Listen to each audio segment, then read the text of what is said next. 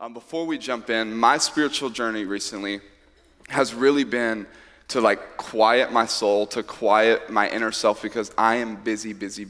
I love to go. I love to run fast, run hard, and just go after it. And so as I was prepping, as I was beginning to think about Lord, what is it you want me to share? And we're in a series called In His Name. And I've got this section about the mightiness of God, that we serve an almighty God, and we're going to be planted in John chapter 1. So if you have your Bibles, you can go ahead and turn there. John chapter 1. But I was thinking Lord, what is it that you want me to communicate? How do I start this? From start to finish, it's yours. What do you want to do with it? And so what I want us to do, instead of me read John chapter 1, verses 1 through 14, which is where we're planted, I want to give us a few minutes to read and receive what God has for us. And so literally the next 30 seconds to a minute, what I'm going to ask you guys to do is that you read John chapter 1, verses 1 through 14, and then intentionally use the rest of that time and pray and say, Lord, what is it that you desire for me to receive from your word this morning? What is it through these words and the passages and what John pinned down in this Bible? What is it that you desire for me to receive? And so if you would just go ahead and read that for me. You can read it quietly. You don't have to read it for me. Read it for yourself. And then just pray, Lord, what is it that you desire for me to receive?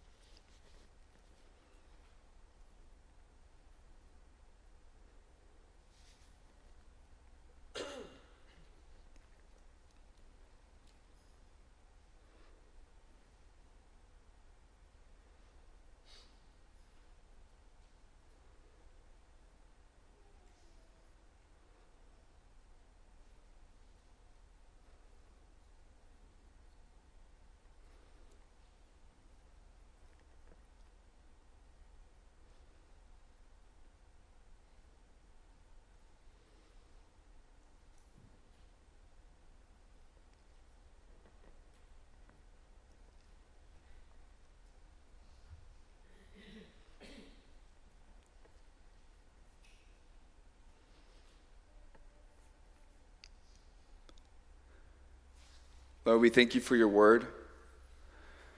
We thank you for this space and this building that we get to call home. And Lord, I pray that as your bride, as Cornerstone, as this body of believers, as we worship and observe scripture, Lord, that we don't take it for granted, that we pursue you passionately, that we are transformed by what you reveal through your word and through who your son is. And God, I pray that as we get a clear picture of who you are and your character, God, it compels us to be transformed, to be more like you, that the revelation of scripture today changes the way that we live tomorrow, that we observe it with the holiness that you've intended it to have, Lord, that we look at it with intentionality, and that as we read these words, it allows us to have a better focus on you, that we are a single-minded, undivided heart church that runs after you in every component of our lives. Lord, we love you, we thank you, we praise you, and everyone in the house that loved Jesus said, Amen. So John chapter 1 is where we're planted, and as I was thinking about it, we're talking about God being mighty. But before we jump into John chapter 1, it's important that we understand the direction. Why do we need it? And so I'm the Next Gen pastor. I didn't actually formally introduce myself to those of you who do not know me. My name's Rance, and I am the Next Gen pastor here. But also, besides pastoring, I have a love for photography, which turned into a hobby, which kind of turned into this different beast of just a lot of work, but I love it. I have a passion for it. And so I wanted to start here because I took a picture of this road, and on the left, or on the right, you see an unedited version, and on the left you see a more clear, vibrant, edited version. And the reason I show you this is because in the same way, sometimes I can read scripture and all the words are there, it looks the exact same, But sometimes without help from a pastor, without me prayerfully going into it, it can sometimes seem dull. Like I can read the verse every single time. I can read the same passage every single day, but if I'm not asking God to reveal something to me, it's just words on a page. If I'm not ready to receive something, it's just this dull picture, this fabricated idea in essence. And so the reason I asked you to read and pray that you receive something is so that you can take something that's just words on a page and it becomes vibrant. That the scripture says that the word is living and active. And in the same way, like in this picture, editing process for me is I'm not changing the road. I'm not adding additional trees. I'm taking what's there and I'm adding saturation. I'm bringing the light that was there. Like everything that was in this edited picture is in the original, but it was just brought to light. And so my prayer this morning as we jump into John is that this scripture comes alive for you. That your life does change tomorrow because of the revelation of scripture today. That you have a clarity of the words in this passage and you have a clarity of who God is, and it compels us and it changes the way we live. Because I'm not interested in behavior modifications. I'm not interested in giving you step 1, 2, and 3 of how to be a good person. I'm interested in pointing you to a Savior, to Jesus Christ, and letting him transform your heart. And it happens when we look at the word and we see it to be what it's supposed to be. And so our need, without a clear picture or understanding of his word, it will inevitably affect our perspective and view of our Lord. We will find ourselves distracted, or we'll find ourselves in proximity to things that distract him from us and eventually will lead us astray. And so as we observe the scripture, as we look at John chapter 1, my prayer genuinely is that you have a clear picture of who God is. That when you walk out these doors, you walk out with this confidence that, yeah, my God is big. He is mighty. In his name, like he is victorious. And that's the prayer. And so before we can read John chapter 1, I want to take us to John chapter 20, verse 31. And in this is the reason John wrote the gospel. So John is the fourth gospel of the four. And so it's Matthew, Mark, Luke, John. In John chapter 20, verse 31, you see the reason the gospel of John was written. And it says this. It says, "But these are written so that you may believe that Jesus is the Messiah, the Son of God, and that by believing you may have life in his name."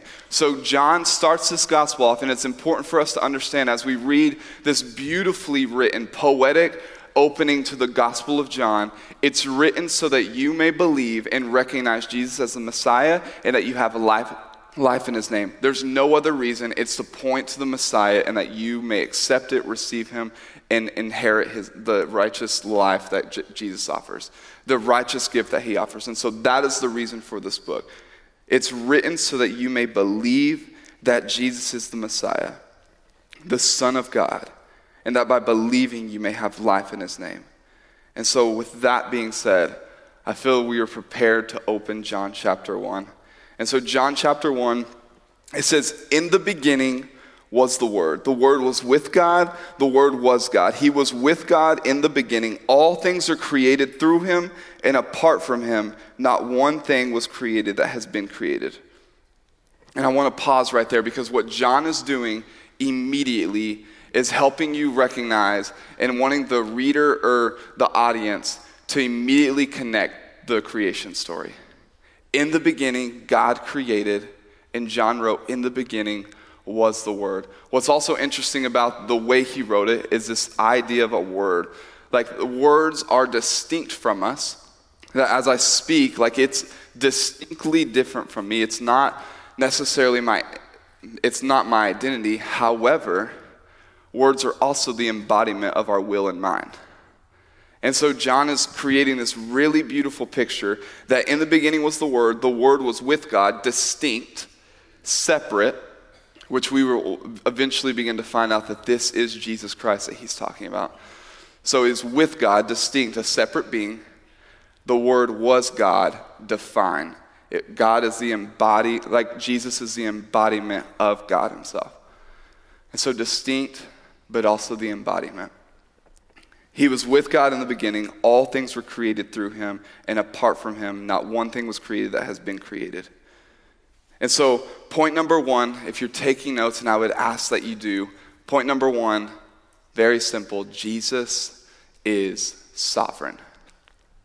Like in verse 3, we see John beginning to allude to it. He begins to foreshadow in verse 3, and it says right here, all things were created through him. So now we've recognized it's a person.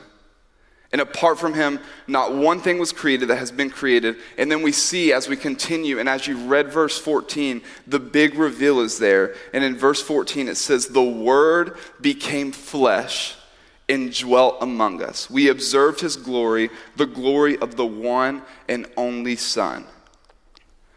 And so Jesus is sovereign. When I'm thinking about this idea of mighty, a mighty God, a God that is almighty, I begin to think, like what is the criteria for mightiness? Is it strength? Is it intellect? Is it being big? Is it size? Is it power? Like what is the criteria for it? And an almighty God is sovereign.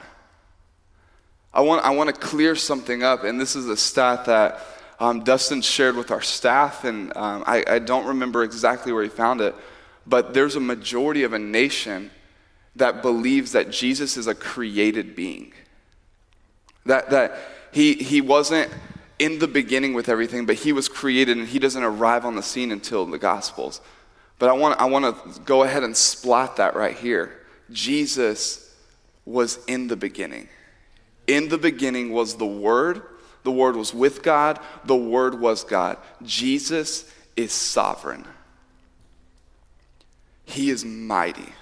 In other words, everything that's created, everything that you observe in this world, everything that you've enjoyed, everything that makes life, Jesus created it in the beginning. He is sovereign. There's nothing that you will experience or do or see that he's not aware of. He is sovereign. He is a mighty God. And as we continue in verse 4, it says, in him was life. Amen. And that life was the light of men, and that light shines in the darkness, yet the darkness did not overcome it. And so point number two, I know we are thinking, man, he's good. He's getting through these points fast. I got you guys. Just wait till the music comes on. That's where it gets long. So point number two, Jesus overcame death. Like if we're looking at a mighty God and we're looking at this passage, and really I'm not saying anything that the passage isn't saying. I'm just helping bring clarity and bring to light what's already there. It's not my job to bring something out of left field and then present it to you and be like, oh, look at Rance. Like my desire is that you look through me and you see God. And so point number two is Jesus overcame death. And when I read this, in fact, the book of John, John chapter 1, and I believe it's 41 verses. Don't quote me on it. In fact, I guess I can just look and tell you. It is not 41 verses, it's 51 verses. But this was the first passage, first book I ever memorized. And so when I was a teenager, to go on this camp and to get a discount and to help with summer camp that year, they asked us to memorize John chapter 1. And when I read it, like, in him was life, and it was the light of man, and the light shines in the darkness, yet the darkness did not overcome it. Like, I always interpreted that as, like, Jesus, like, overcame my darkness, my struggle, my anxiety, my frustrations, my insecurity with self-image. And yes, that is true. However, it's so much bigger than that. This word darkness, like, he overcame death itself. That we are victorious. There is, like, he did more than just overcome our struggles. He overcame the grave and darkness itself. It's been defeated, and victory belongs to Christ and his bride, and that is good news. Like, when we're looking and we're understanding our Savior, it's important. Like, I want to be connected, and I want to belong to a Savior that's defeated darkness. Like, if I want something other than that, any of you guys in this room can be my Savior. But Jesus defeated darkness. He defeated the grave. We can now be in right standing with God our Father because of what Jesus did on the cross. It was sufficient. If we're looking at an almighty God, if we're observing an almighty God, it's important that we understand Jesus is sovereign from the very beginning, the Alpha and the Omega, the beginning and the end. He's in it all, but he also defeated death and the grave. He overcame the darkness. In fact, demons and the enemy trembles at his name. And all darkness is the absence of light, because when Jesus shows up on the scene, there is no place for darkness. It flees. To continue in verse 6, it says, "There was a man sent from God whose name was John.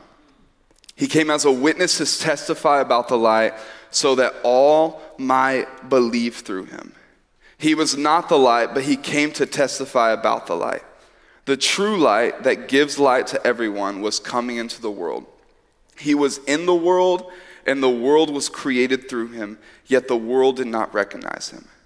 He came to his own, and his own people did not receive him. But to all who did receive him, he gave them the right to be children of God.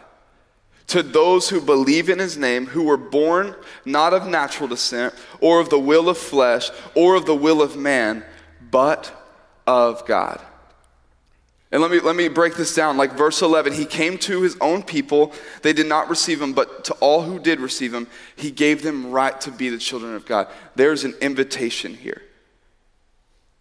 But it's not on our own accord. It's not because what we bring to the table. It's not because of what's in our 401k or how big our business is or how happy our family seems to be. Like, it's none of that. It's purely because we believe in his name. It's not because we were born. In fact, we were born into sin. It's not because of natural descent, like none of us are Christ. It's not because of the will of the flesh, like I can't will myself into eternity with God. I do not have what it takes. I have fallen short in every single aspect. You name it, and I've done it.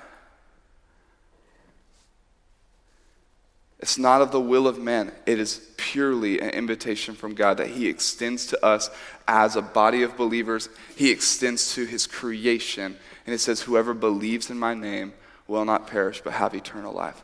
Jesus is sovereign. Jesus defeated the grave. And that is the invitation that we're accepting. Verse 14, "The Word became flesh and dwelt among us. We observed his glory, and the glory as the one and only Son, from the Father, full of grace and truth." And so point number 3, Jesus extends an invitation to receive him. Jesus extends an invitation to receive him. This is the good news, church. This right here, this point, this resolve in Scripture is the revelation of Scripture that should change the way we live tomorrow. It should change the way we live going into the holidays. It should literally stir something up in us that wants, we want to follow God passionately. It is because he extends an invitation of his grace to us that we desire and want to serve people generously. It is because of this invitation that we want to love people authentically.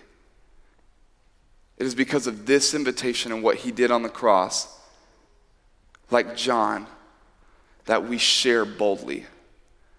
I'm not the light. My purpose here on this earth is to testify about the light, to point you, your friends, your families, the world around me, point them to the light.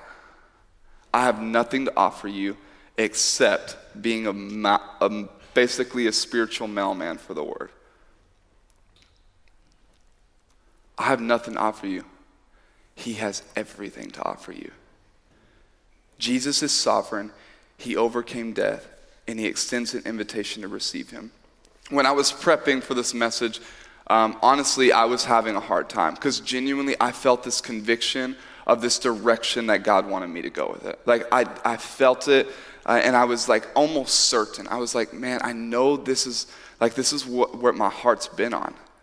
Lord, where is it? And so I'm reading, and in fact, I couldn't figure it out. I couldn't find it, And I will tell you, truthfully, inside of me, like there's this desire that I was like almost wanting to, like, not intentionally, hear me out, this is a scary word, but I'm just being vulnerable with you. We're gonna be a hot church, honest, open, and transparent. There was this component of me where I was like, man, I just really wanna get here. I wanna land here, and so I'm gonna read the passage, give some simple points, and then I'll go on my little spiel. And that's for you to look at me. And like there was genuine conviction there. But eventually, like as I'm taking this journey, I look at this word, and it was yesterday, I was sitting in the lobby, just had worship music, just sitting there, and I was like, Lord, will you give me an illustration? Would you show me what you want me to say? Like, how do you want me to wrap this message up? What do you want your people to leave with? And I couldn't get past this word, receive. Jesus extends an invitation for us to receive. In verse 11, he came to his own people did not receive him.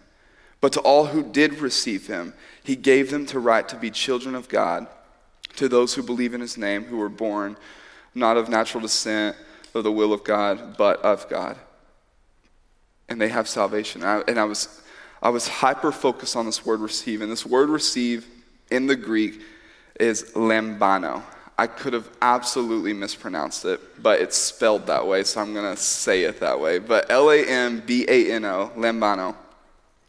And the definition for this word, what the early readers would have understood this to be, is to receive a person or to give him access to oneself. Wow. To give him access to oneself. So he came to his own people, and his own people did not give him access to themselves. But to all who did give him access to oneself, they will be the right children of God. Lambano.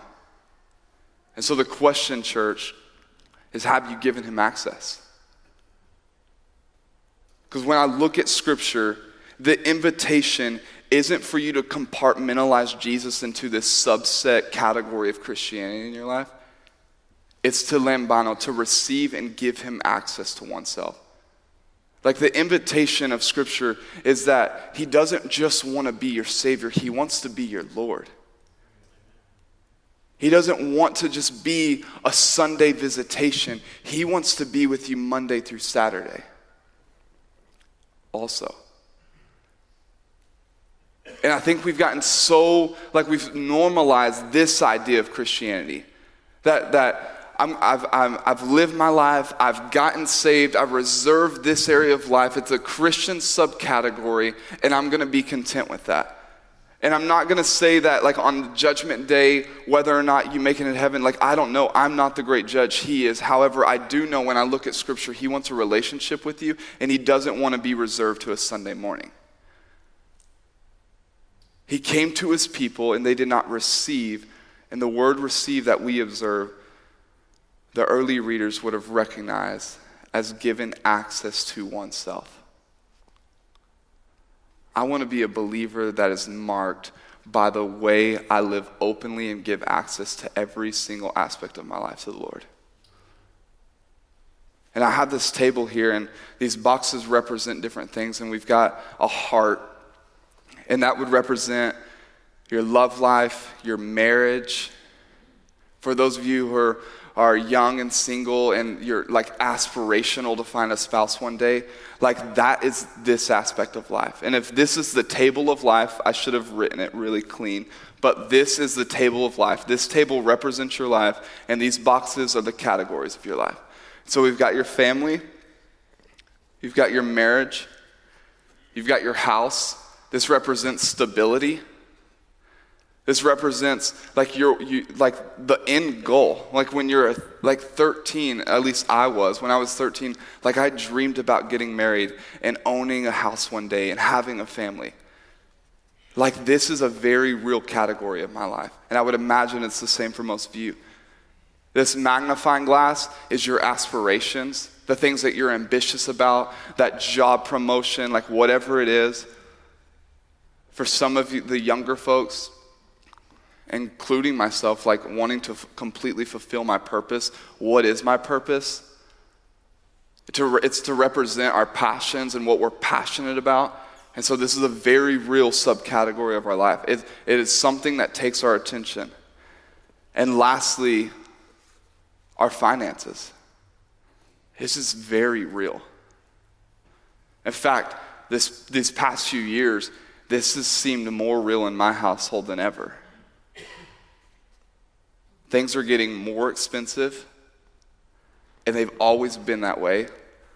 10 years from now, things will be more expensive then than they are now. I want to raise money so that my kid can go to college one day.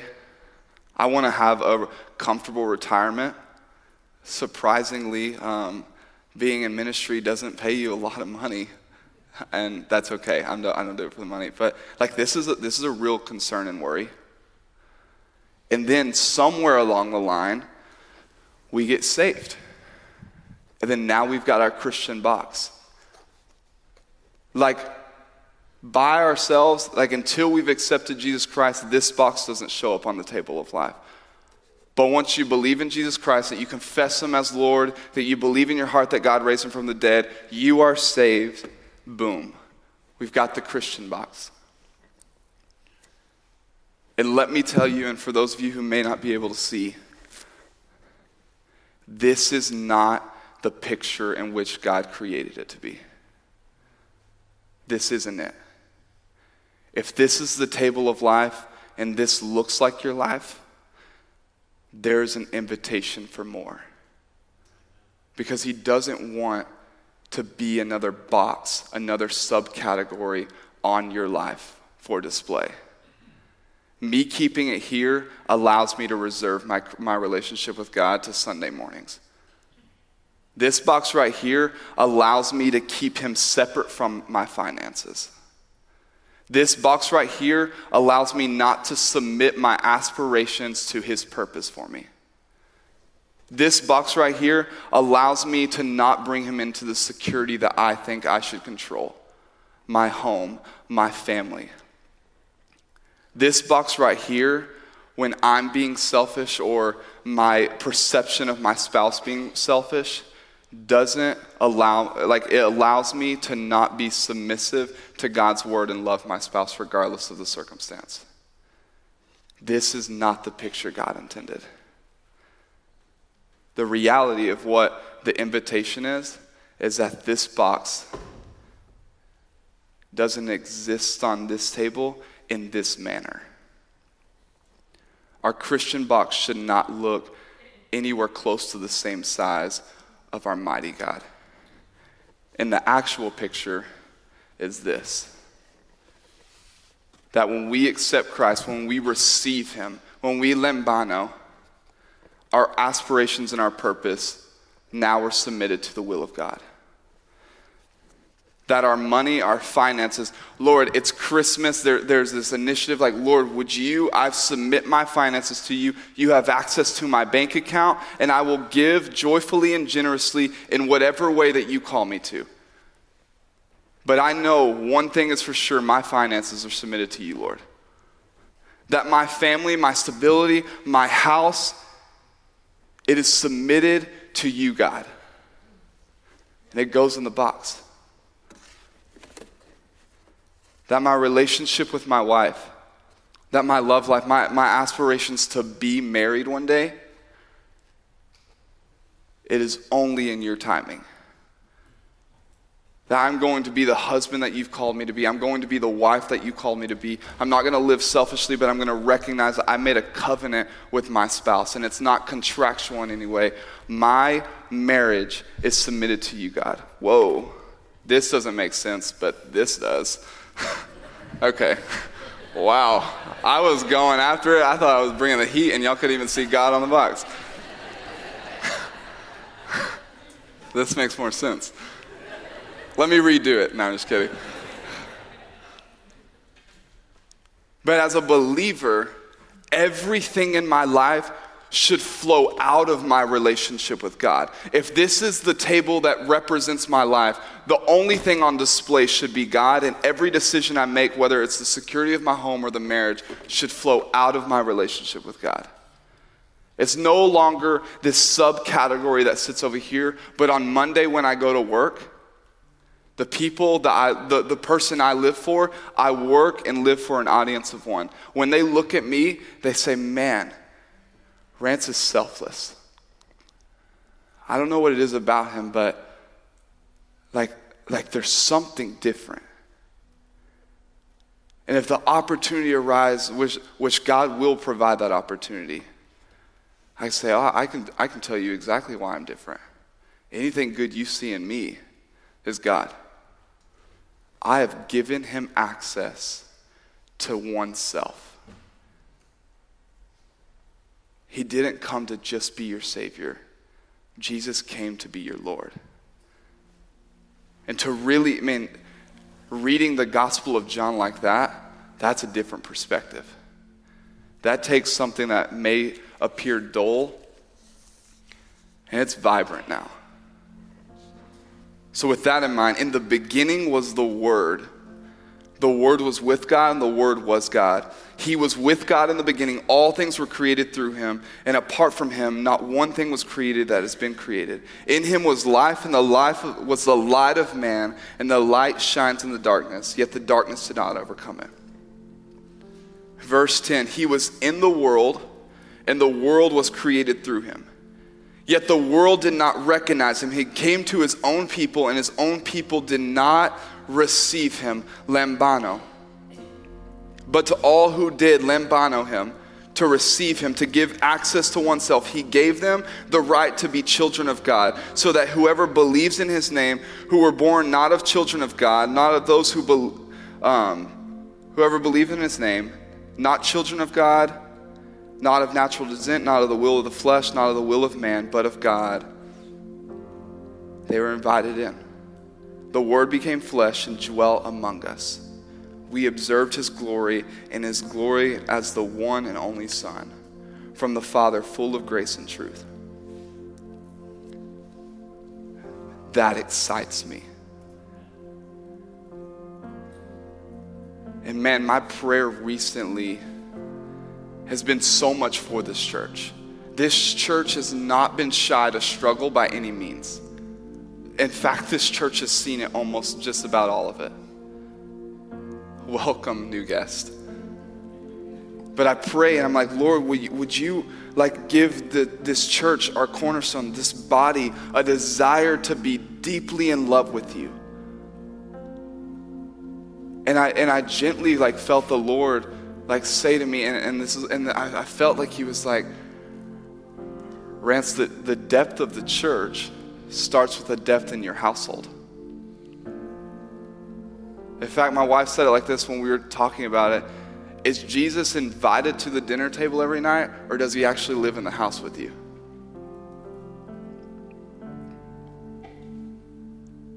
What does your walk with the Lord look like?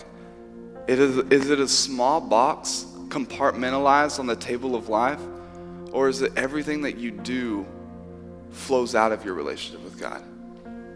Is he just used as fire insurance, or is he Lord of your life? Because if he's Lord of your life, that's great news. You've got something to live for. You've got something to share boldly. You've got people to love authentically. You've got work to do, church, and you should get excited because Jesus reigns. He defeated darkness. He defeated the grave, and victory belongs to him and his bride. We are victorious because of what he accomplished on the cross. When we proclaim his name, it changes everything. Darkness flees. And so we're going to pray, and then we're going to go into a response. But I want to pray for our church right now. I want to pray for our body. I want to pray for each and every one of you. And so if you wouldn't mind bowing your heads, closing your eyes, and I want this to be an intimate moment. In fact, my journey with the Lord recently has been just sitting in his presence. So I don't want this to just be a transition. I want this to be a moment with you and God, and I want to challenge you. And the first group I want to challenge It's the church that's gotten complacent or regular and routine, and Jesus has looked like just another box on the table of life. And if that's you, would you just raise your hand in boldness? Because I want to pray for you. I want to pray for myself. Thank you, thank you, thank you, thank you. God, I pray for every single individual that raised their hand. God, I pray for the individuals that wanted to raise their hand and didn't. Lord, that you would awaken our heart, that revival would begin to spark inside of us, that we live for you and you alone, that Christianity doesn't become something we take for granted on a Sunday morning, but Lord, that everything we do flows out of what you did for us, that we decrease so that you might increase, that in moments of weakness we recognize we can boast because you were made strong.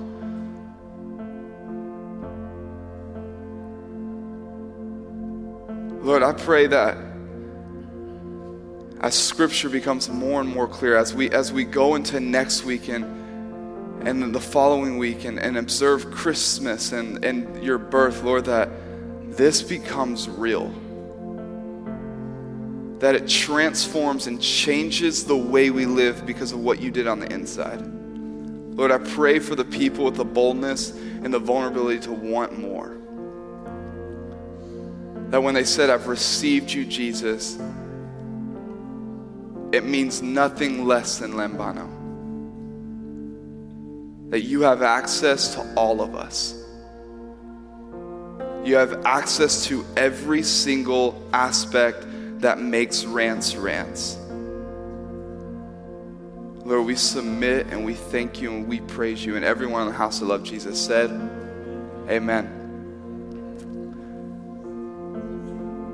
And we're about to shift. In the beginning, I asked that you guys read, receive. And so now we've got two other things to do.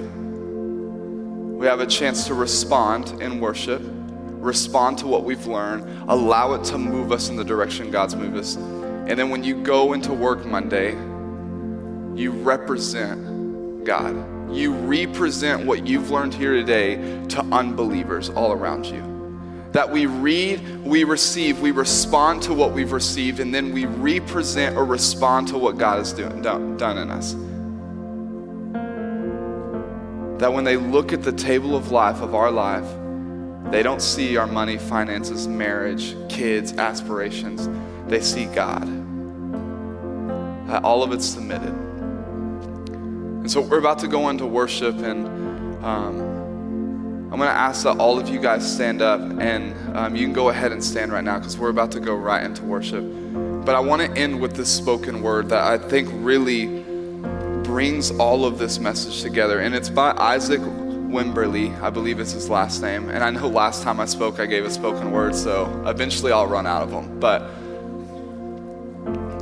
when I'm thinking about a mighty God, when I think about Jesus is sovereign, Jesus overcame death. And when he extends an invitation, he's not scared of your imperfections. He's not scared of your insecurities. He's not scared of your problems. He's not scared of your past. He, in spite of all that, he says, hey, come in, be my children, receive me. That's a mighty God. And this is how the poem goes. And then after I get done, we're going to immediately go into worship. And I ask that you worship like you've never worshiped before. In fact, one of my favorite songs we're about to play, and it's Make Room. Lord, I want to make room for you. Your way be done. And this is how the word goes. It says, if there are words for him, then I don't have them. You see, my brain has not yet reached the point where it could form a thought that can adequately describe the greatness of my God. And my lungs have not yet developed the ability to release a breath with enough agility to breathe out the greatness of his love. And my voice, you see, my voice is so inhibited, restrained by human limits that it's hard to sing a praise up. So if there are words for him, then I don't have them. My God. His grace is remarkable. Mercies are innumerable. He is honorable, accountable, favorable. He's unsearchable yet knowable, indefinable yet approachable, indescribable yet personal. He is beyond comprehension, further than imagination, constant through generation, King of every nation. But if there are words for him, then I don't have them. But what I do have is good news. For my God knew that man-made words would never do, words that we would use as tools to point to the truth. So he sent his son, Jesus Christ, as the word, living proof. He is the image of the invisible God, the firstborn of all creation. For by him, all things are created, giving nothingness formation. And it's by his word we sustain by the power of his name. Free is before all things and over all things he reigns. Holy is his name. So praise him for his life. The way he persevered in strife, the humble Son of God becoming the perfect sacrifice. Praise him for his death. That he willingly stood in our place, that he lovingly endured the grave, and that he bowed our enemy and on the third day rose in victory. So it's not just my words that I proclaim, for my word point to the word, and the word has a name. Hope has a name, joy has a name, peace has a name, love has a name, and that name is Jesus Christ. Let's praise his name forever.